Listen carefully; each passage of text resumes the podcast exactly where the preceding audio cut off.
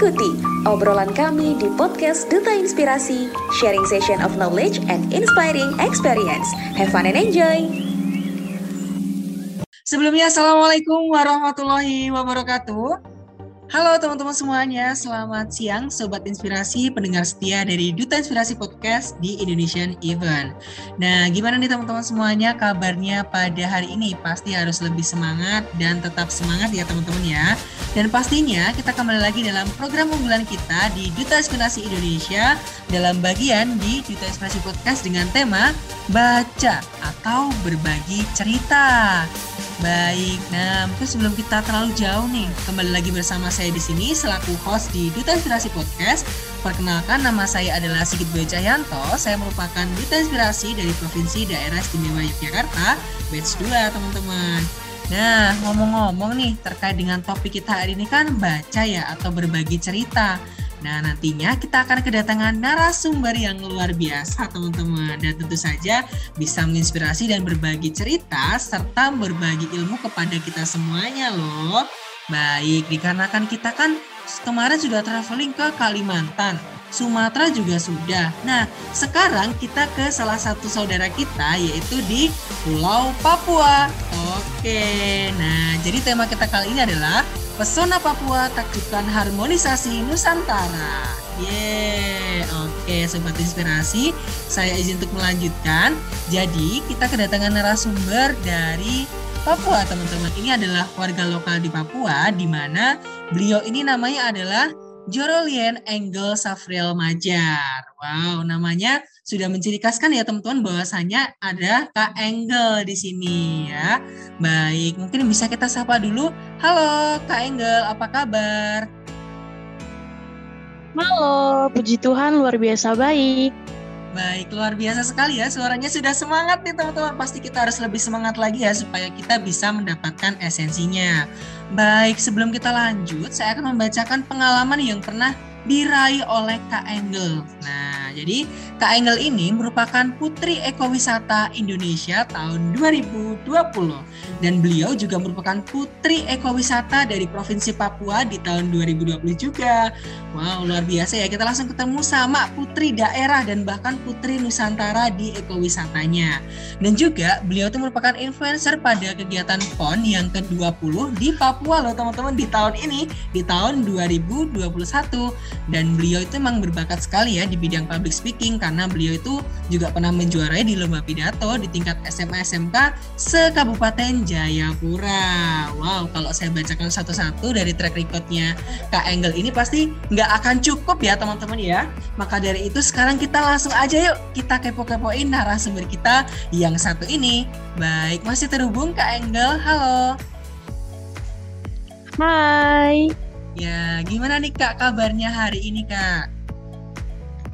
Puji Tuhan luar biasa baik Kak, sehat-sehat. Alhamdulillah, luar biasa sekali ya baik. Ini kita panggilnya bener, bener Kak Engel kan ya? Iya, Angel. Oke, oke, Angel. Baik, siap ke Angel. Terima kasih. Supaya nanti kita ketika ngobrol tuh lebih deket dan lebih kenal asik gitu ya, kayak karena kan kita berbagi cerita nih. Jadi nanti ketika kakak bercerita kepada kita semuanya tuh bisa dapat vibes-nya gitu, Kak. Baik, nah kita kan hari ini mau ngomongin soal pesona Papua nih, Kak, yang mentakjubkan harmonisasi Nusantara. Nah, kita kan tahu ya, Kak, bahwasanya pulau terbesar di Indonesia itu ada Papua ya, salah satunya juga.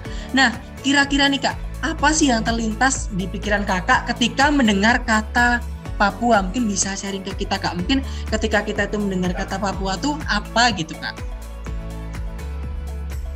Kalau mendengar Papua, tentunya saya akan bilang kalau itu surga. Papua adalah surga. Baik, luar biasa sekali. Papua adalah surga. Jadi di sana ketika kita mendengar kata Papua tuh yang terlintas di pikiran saya itu ada Raja Ampat gitu ya kak ya. Bener sekali ya kak Engel ya. Iya, iya. Oke, luar biasa banget ya. Memang ketika kita itu tahu bahwasanya dua kata surga, satu kata surga itu sangat menginspirasi sekali untuk kita semuanya. Nah, ngomong-ngomong nih Kak Angel ya terkait dengan sejarahnya sendiri nih, kenapa kok bisa dikatakan provinsi itu namanya Papua gitu loh. Nah kan dulunya kan namanya itu adalah Irian Jaya ya. Nah sekarang kok jadi Papua gitu. Nah kira-kira Kak Angel tahu nggak ya sejarahnya terkait dengan provinsi tersebut? Nah, awalnya itu Papua dikenal dengan panggilan Irian Barat. Itu sejak tahun 1969 sampai dengan tahun 1973. Kemudian nama Papua itu diganti menjadi Irian Jaya oleh Presiden Soeharto.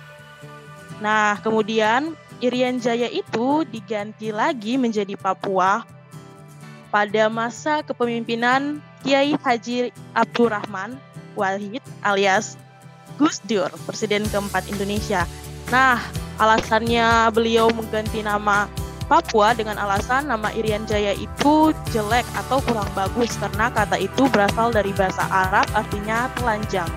Nah, kedua, dalam tradisi Jawa kalau memiliki anak sakit-sakitan mereka akan mengganti namanya. Biasanya Slamet tapi beliau menggantinya menjadi Papua. Jadi begitu, Kak. Wah, baik. Luar biasa sekali ya Kak Angel atas penjelasannya. Jadi memang sejarahnya itu sangat panjang, tetapi kita sudah tahu ya teman-teman terkait mengapa kok disebut dengan Provinsi Papua. Kayak gitu. Oke, terima kasih Kak Angel. Kemudian nih Kak, sebagai Putri Ekowisata Papua sekaligus Putri Ekowisata Indonesia di tahun 2020, maka ketika di ada di Papua tuh fakta menarik tentang Pulau Papua itu apa sih Kak? Di samping dari segi kebudayaannya atau mungkin segi pariwisata atau ekonomi itu apa Kak kira-kira yang menarik gitu? Sebenarnya kalau mau ngomongin fakta menarik di Papua itu banyak banget fakta menarik yang belum banyak orang yang tahu. Nah, pertama, Papua itu sendiri merupakan pulau terluas Indonesia. Luasnya itu empat kali luas Pulau Jawa. Dan kedua, di Papua itu juga uh, terdapat anyaman Noken, Noken Rajut Papua, yang sudah diakui oleh UNESCO sebagai warisan dunia. Nah, yang ketiga mungkin uh, banyak yang berpikir bahwa kita di Papua itu kita ngomongnya itu pakai bahasa-bahasa daerah ya. Tidak, ya, kita di Papua Kak. itu Iya, kita di Papua itu uh, kita menggunakan bahasa Indonesia sebagai bahasa sehari-hari. Nah, selanjutnya juga di Papua itu uh, Angel ingin mematahkan stigma-stigma negatif ya bahwa kalau di Papua itu negaranya kurang aman negaranya tidak aman atau di Papua itu mereka berpikirnya kalau di Papua itu masih peperangan dan lain-lain. Tidak Angel ingin mematahkan stigma negatif itu kepada teman-teman di luar Papua bahwa kita di Papua itu daerahnya aman kami itu cinta damai Nah selanjutnya kita di Papua itu bukan daerah tertinggal bukan daerah tertinggal lagi jadi banyak uh, sebelumnya kan bulan Oktober kemarin itu ada kegiatan PON 20 tahun 2021 di Papua. Banyak juga kejadian yang teman-teman dari luar Papua itu mereka datang ke Papua, mereka masih berpikir kalau kita di Papua ini masih tertinggal, belum memiliki mall dan lain-lain. Jadi uh, ada yang kejadian yang mereka datang ke Papua itu mereka justru bawa bahan-bahan itu dari Papua, bahan-bahan untuk bahan makanan dan lain-lain itu dari di Papua, dari luar Papua. Padahal kami di Papua ini bukan daerah tertinggal lagi karena di sini itu sudah terdapat mall, internet, dan lain-lain. Nah, di Papua juga terdapat lebih dari 255 atau sekitar 52% suku asli yang menempati wilayah Papua, sedangkan 45 persennya merupakan masyarakat non-Papua. Itu mungkin kira-kira fakta menarik yang belum banyak orang di luar yang tahu kan. Baik, terima kasih Kak Angel atas penjelasannya. Nah, kita lah jadi langsung tahu ya teman-teman terkait dengan fakta menarik dari Pulau Papua atau Provinsi Papua sendiri ya teman-teman ya. Jadi di samping kekayaan alam yang melimpah, justru di sini kita kadang salah persepsi gitu ya Kak Angel bahwasanya memang sekarang tuh sudah setara atau equal gitu ya dibandingkan dengan provinsi yang lainnya. Justru di sinilah dia tuh berkontribusi banyak ya Kak Angel ya dari sektor pariwisata, ekonomi dan juga kebudayaannya kayak gitu. Oh iya Kak Angel tadi kan kita sudah membahas nih, tadi Kak Angel menyebut ada keragaman suku ya, bahkan dari segi bahasa sendiri. Nah, kalau di Papua sendiri nih Kak Angel, menurut pengetahuan Kak Angel itu kira-kira suku bangsa yang ada di sana tuh kira-kira apa saja? Apakah hanya suku Dani atau ada suku yang lain nih Kak Angel? Mungkin bisa diklarifikasi Kak? Ya Kak, jadi kami di Papua itu terdiri dari 255 suku dengan bahasa mereka masing-masing. Nah, di sini juga terdapat lima wilayah adat di Papua, ada Mamta, Saireri, Animha, Lapago, dan Mepago. Jadi kalau untuk yang uh, bagian lima wilayah adat ini yang pertama Mamta sendiri tuh dia terbagi jadi dari kota Jayapura, Kabupaten Jayapura, Kabupaten Mamberamo Raya, Kabupaten Sarmi dan Kabupaten Kerom. Untuk yang wilayah Sereri juga itu terbagi dari Kabupaten Biak Numfor, Kabupaten Kepulauan Yapen, Kabupaten Supiori, Kabupaten Waropen. Dan untuk yang Animha itu terbagi dari Kabupaten Merauke, Kabupaten Mapi, Kabupaten Bovendigol, dan Kabupaten Asmat. Dan untuk wilayah Lapago nih, itu terbagi dari Kabupaten Jayawijaya, Kabupaten Tolikara, Kabupaten Lanijaya, Kabupaten Duga, Kabupaten Yalimo, Kabupaten Pegunungan Bintang, Kabupaten Puncak Jaya, Kabupaten Puncak, Kabupaten Mamberko Tengah, dan Kabupaten Yahukimo. Dan untuk wilayah Mepago itu terbagi dari Kabupaten Dogiai, Kabupaten Intan Jaya, Kabupaten Nabire, Kabupaten Paniai, Kabupaten Deyai, dan Kabupaten Mimika. Kira-kira itu, Kak?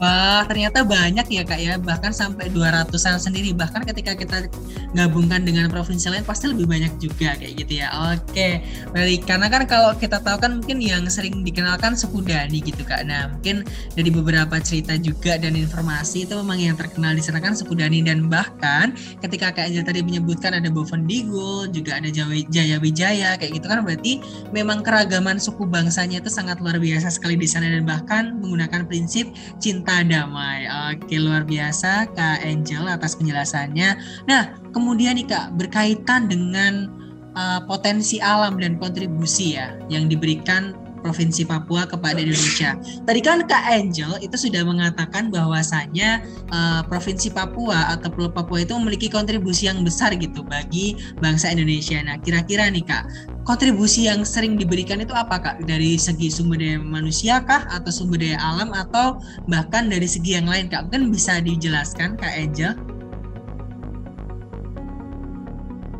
sebenarnya banyak kontribusi Papua untuk Indonesia mulai dari sumber daya alamnya pariwisatanya dan kalau Angel mau bahas ini kontribusi Papua untuk Indonesia dari tambang emas dan tembaganya di Papua kak jadi uh, di pemerintah Indonesia telah menerima 61% manfaat langsung dari operasi Freeport.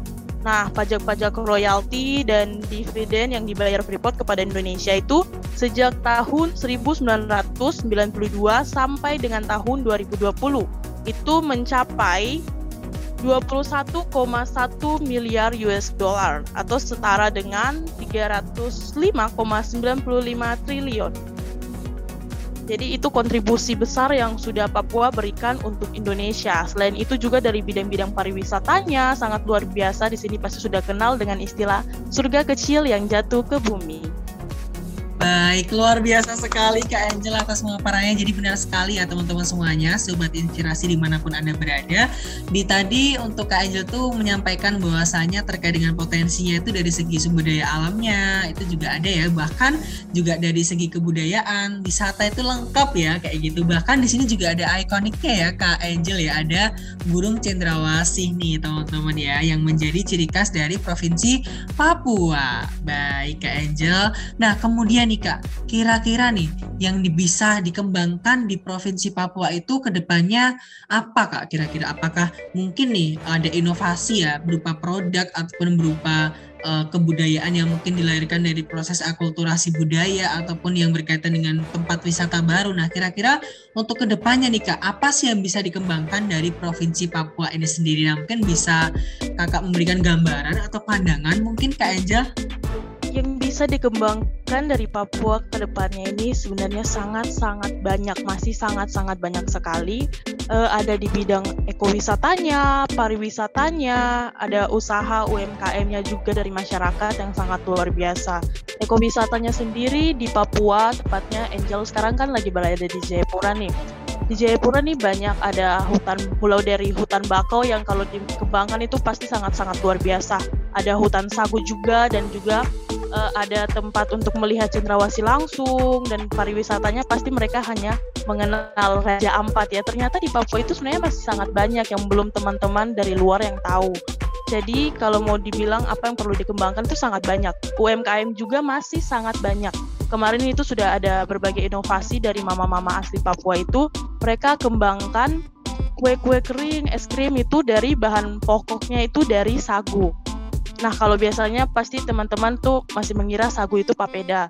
Tidak. Jadi mama-mama Papua ini mereka sudah mulai kembangkan, mereka sudah UM apa kembangkan UMKM mereka itu dari bahan pokok sagu menjadi banyak sekali inovasi.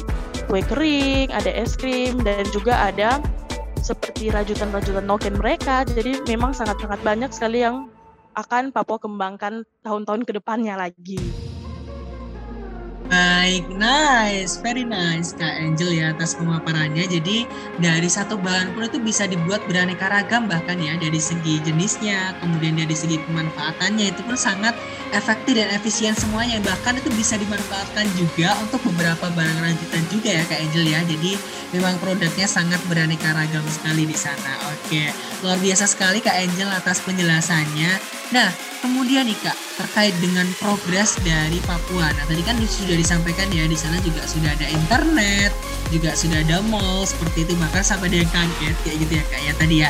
Nah, kira-kira nih Kak, kalau perkembangan proses di Provinsi Papua ini sendiri selama lima tahun ke depannya itu bagaimana? Apakah ya akan terjadi di Provinsi Papua ini ketika lima tahun ke depan lagi kayak gitu ya. Jadi lebihnya kita melihat tentang masa depan kayak gitu ya, tentang future kayak gitu kan. Nah mungkin bisa di-sharingkan kak kepada kita semuanya gitu dari pandangan kakak terkait dengan apa sih dan apa yang akan terjadi dengan Provinsi Papua selama lima tahun ke depan. Nah mungkin bisa disampaikan kak Angel.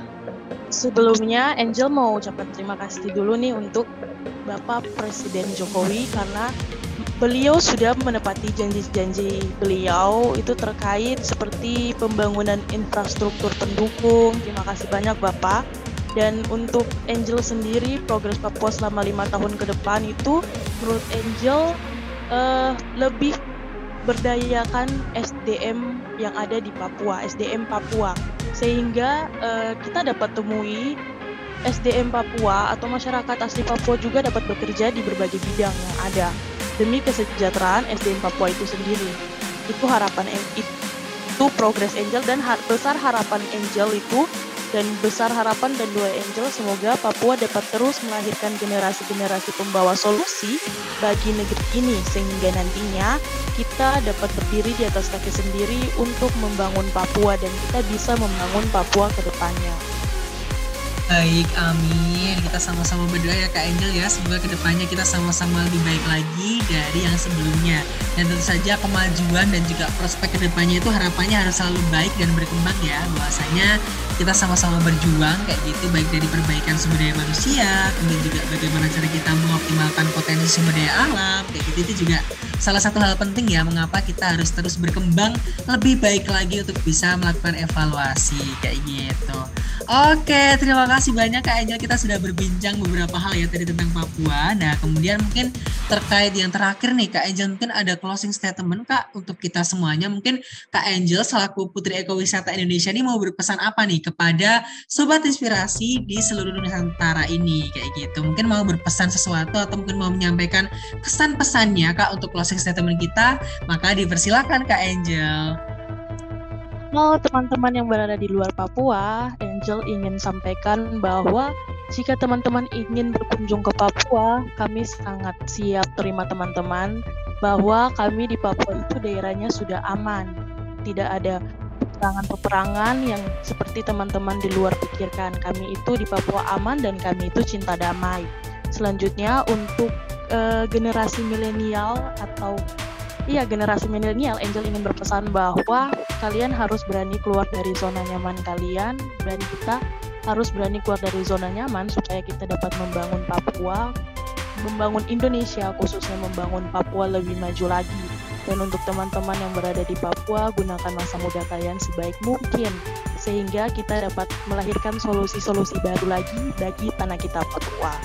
Mungkin itu aja, Kak. Terima kasih. Baik, terima kasih kembali untuk Kak Angel yang sudah memberikan kesan pesan dan juga terkait dengan closing statement kita ya pada pembicaraan kita di hari ini. Luar biasa banget ya teman-teman semuanya. Kita kedatangan narasumber yang luar biasa, istimewa, inovatif, dan inspiratif teman-teman. Karena tentu saja yang diundang di Duta Inspirasi Podcast ini bukan orang yang biasa-biasa saja, melainkan orang yang luar biasa seperti Kak Angel salah satunya.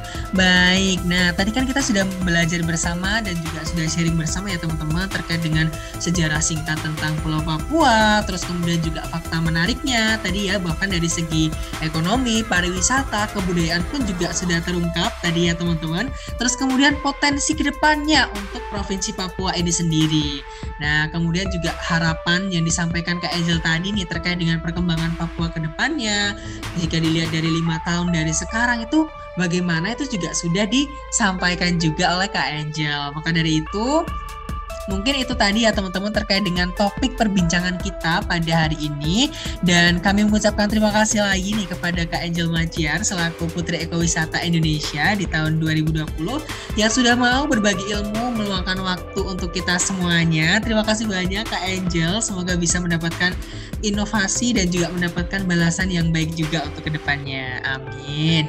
Dan dari saya mungkin cukup sekian. Saya Sigit Bayu Cahyanto selaku Duta Inspirasi Indonesia Indonesia dari Provinsi Daerah Istimewa Yogyakarta di batch 2 mengucapkan terima kasih kepada Kak Angel, mengucapkan terima kasih kepada semua audiens yang sudah menyampilkan terkait dengan podcast kita yaitu di Duta Inspirasi Podcast pada program Baca atau Belajar Bersama kayak gitu dengan berbagi cerita dengan tema pesona Papua takjubkan harmonisasi Nusantara.